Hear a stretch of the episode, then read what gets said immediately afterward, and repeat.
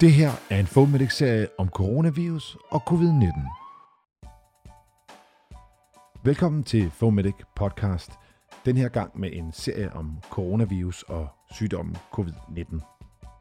Den her podcast-serie den vil være en smule kortere og mindre redigeret end vores vanlige episoder. Det skyldes, at der konstant kommer ny viden, procedurer ændres, de bekræftes, eller der er noget andet, som springer frem dag for dag. Alt sammen noget, der kan være med til at oplyse jer, der knokler ude i sundhedsvæsenet og eventuelt have effekt hos patienterne. Den her første corona-episode, den vil handle om selve viruset og sygdommen. Med i dag, der er det mig, undertegnet Morten Lindqvist, som selv for kort tid siden blev raskmeldt efter 14 dages sygdom med netop coronavirus. I dag er det den 14. april, og vi er nu lidt over en måned inde i nedlukningen af Danmark, og cirka to måneder inde i kampen mod coronavirus og covid-19. Velkommen til Fomedic Podcast og den her The COVID Edition.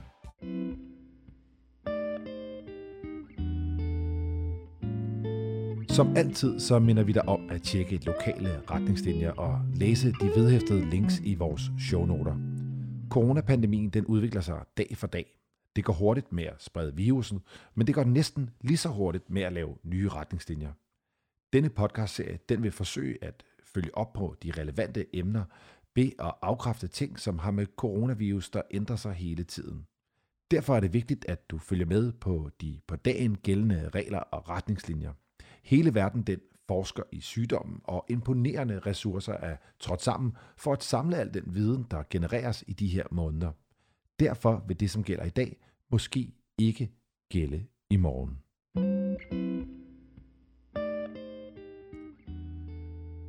I vores første korte coronaepisode, så ser vi lidt nærmere på de fakta, der er om selve coronavirus. Hvordan den smitter den? Hvad forårsager den egentlig for en sygdom? Og hvad er det egentlig, der er coronavirus, og hvad er det, der er covid-19? Coronavirus er en virusfamilie bestående af forskellige virus. Blandt andet nogle af de viruser, som skyldes de kendte sygdomme SARS og MERS. Alle coronavirus er navngivet ud for de karakteristiske udseender, de har, når man kigger på dem gennem et mikroskop, hvor der er sådan en lysende halo omkring skallen, og så er der spidse takker, som siges at ligne en krone ude for en ende. Deraf navnet corona. Viruspartiklet er dækket af et fedtlag, som beskytter det indre af partiklen. Ud fra selve fedtkanten, så ses de her spidse takker med kronen ude for enden, og de kaldes for tentakler. Det er tentaklerne, der er nøglen til deres adgang ind til cellerne, og dermed udviklingen af sygdommen. Det vender vi tilbage til senere. Der er blandt flere lidt forvirring om de forskellige udtryk og begreber, som bruges for tiden, når vi taler om sygdommen og spredningen af coronavirus. Så lad os lige vende det et kort øjeblik.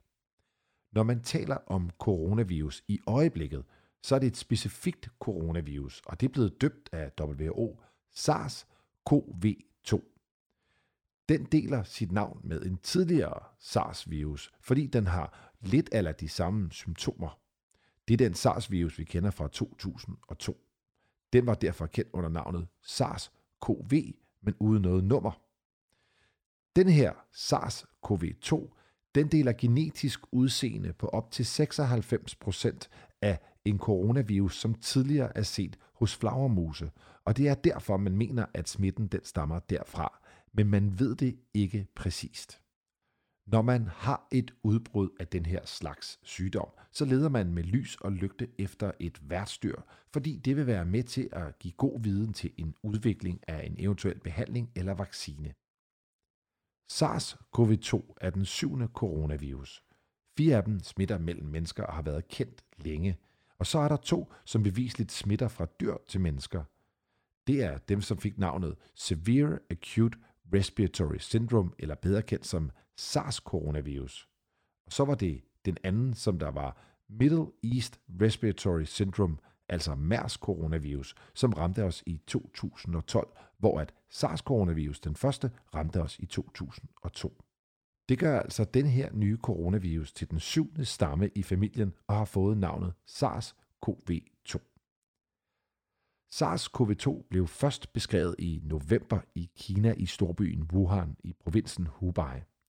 Der er mange teorier om det politiske og indblandingen fra kinesisk side, men fakta er det altså, at den først blev officielt indberettet til WHO sidst i december. Den har spredt sig fra Kina til Europa og herfra til resten af verden. Epicentret i Europa er Italien, som kulturelt har haft mange immigranter fra Kina, og det er muligvis på grund af den store modeindustri, som får produceret en stor del af sit tøj i Kina, selvom at firmaerne altså stadigvæk er beliggende i Norditalien. Denne coronavirus, den smitter via dråber og kontakt, ofte via hoste og nys, eller via kontaktflader som håndtag eller andre overflader, hvor en rask rør ved en flade, hvor virus er landet på. Afhængig af overfladen, så kan virus leve op til flere timer og i op til dage i luften, hvis det fordeles via et ventilationsanlæg, som det for eksempel har vist sig på krydstogsskibene, der var meget hårdt ramt i starten. Når en rask person får kontakt med virus, så får det adgang til kroppen via slimhænderne i øjne, næse og mund. Det sker, fordi vi ofte rører ved os selv i ansigtet helt ubevidst op til 2.000-2.200 gange i løbet af en dag. Det er derfor, at håndhygiejne har så god effekt.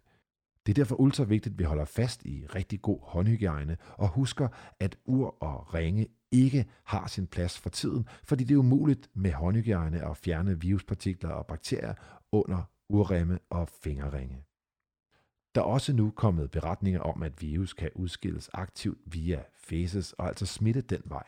Når du smittes med SARS-CoV-2, som jo er navnet på selve virusen, og du så får symptomer, ja, så har virusen forårsaget sygdommen covid-19. Det er altså covid-19, som patienten fejler, altså den sygdom, patienten har, og det står for Coronavirus Disease 19, og 19, fordi den blev opdaget i 2019. Den arbejder sig stille og roligt ned gennem luftvejen og starter derfor ofte med at give lidt hoste, som beskrives som en virkelig tør hoste. Herefter så arbejder den sig ned i luftvejene, hvor den til sidst angriber vores celler i lungerne.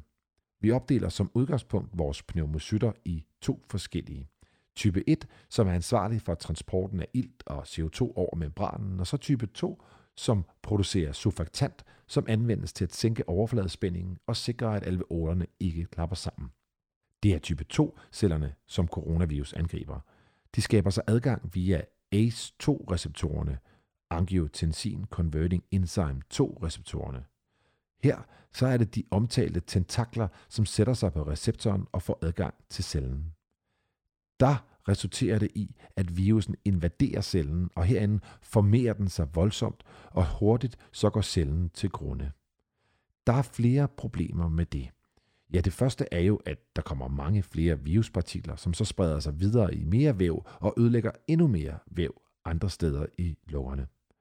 Når cellen så går til grunde, ja, så kommer der en inflammationsproces, og masser af de her processer, de går i gang for at nedbryde resterne og transportere affaldet væk. Alt det, det fylder op med inflammation og infektion og skaber så til sidst en pneumoni. En tredje afledt effekt er også, at når der ikke længere produceres surfaktant, ja, så kan alveolerne ikke holde sig åbne lige så godt, og der vil derfor være færre alveoler til at diffundere over, hvilket påvirker udvekslingen af gasser. Patienten vil derfor senere opleve åndenød og en følelse af slet ikke at kan få vejret. Når denne proces har spredt sig over et stort område i lungerne, kan patienten til sidst ikke trække vejret selv. De udvikler det, som kaldes for ARDS, Acute Respiratory Distress Syndrome. Det kræver ofte, at de skal have hjælp til at trække vejret, f.eks. via en respirator. I starten af pandemien behandlede de patienterne på intensivafdelingerne som rene ARDS-patienter ud fra en standard konservativ model. Det har der vist sig ikke at være effektivt for alle patienterne, trods de store tegn på infektion i lungerne og åbenlyse tegn på ARDS. Patienterne har nemlig ikke kun et klassisk ventilationsproblem, men snarere et meget større diffusionsproblem. Så nu behandles flere af de indlagte patienter som den måde, man behandler patienter, der har højdesyge. Patienterne lider altså af en alvorlig infektion i lungerne, der gør det nærmest umuligt at oxygenere dem. Men de anvender alle de redskaber, der findes i værktøjskassen på intensivafdelinger, for at sikre, at der er tilstrækkelig iltprocent i blodet.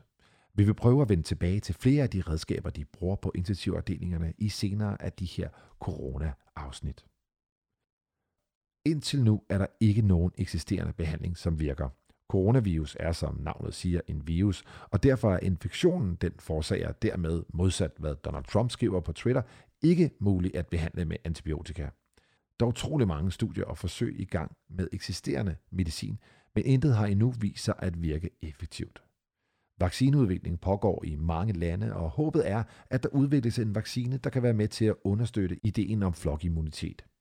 Desværre er der lang vej, inden vi er der, hvilket betyder, at alle os i sundhedsvæsenet skal ruste os til mange måneder med et stadig stort antal coronakontakter.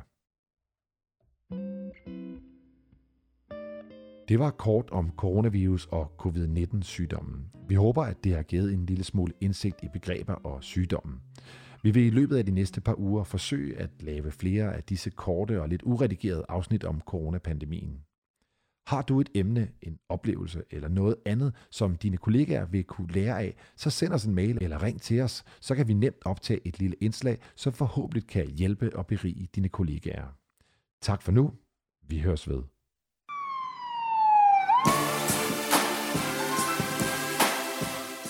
Det her er en Fomedic-serie om coronavirus og covid-19.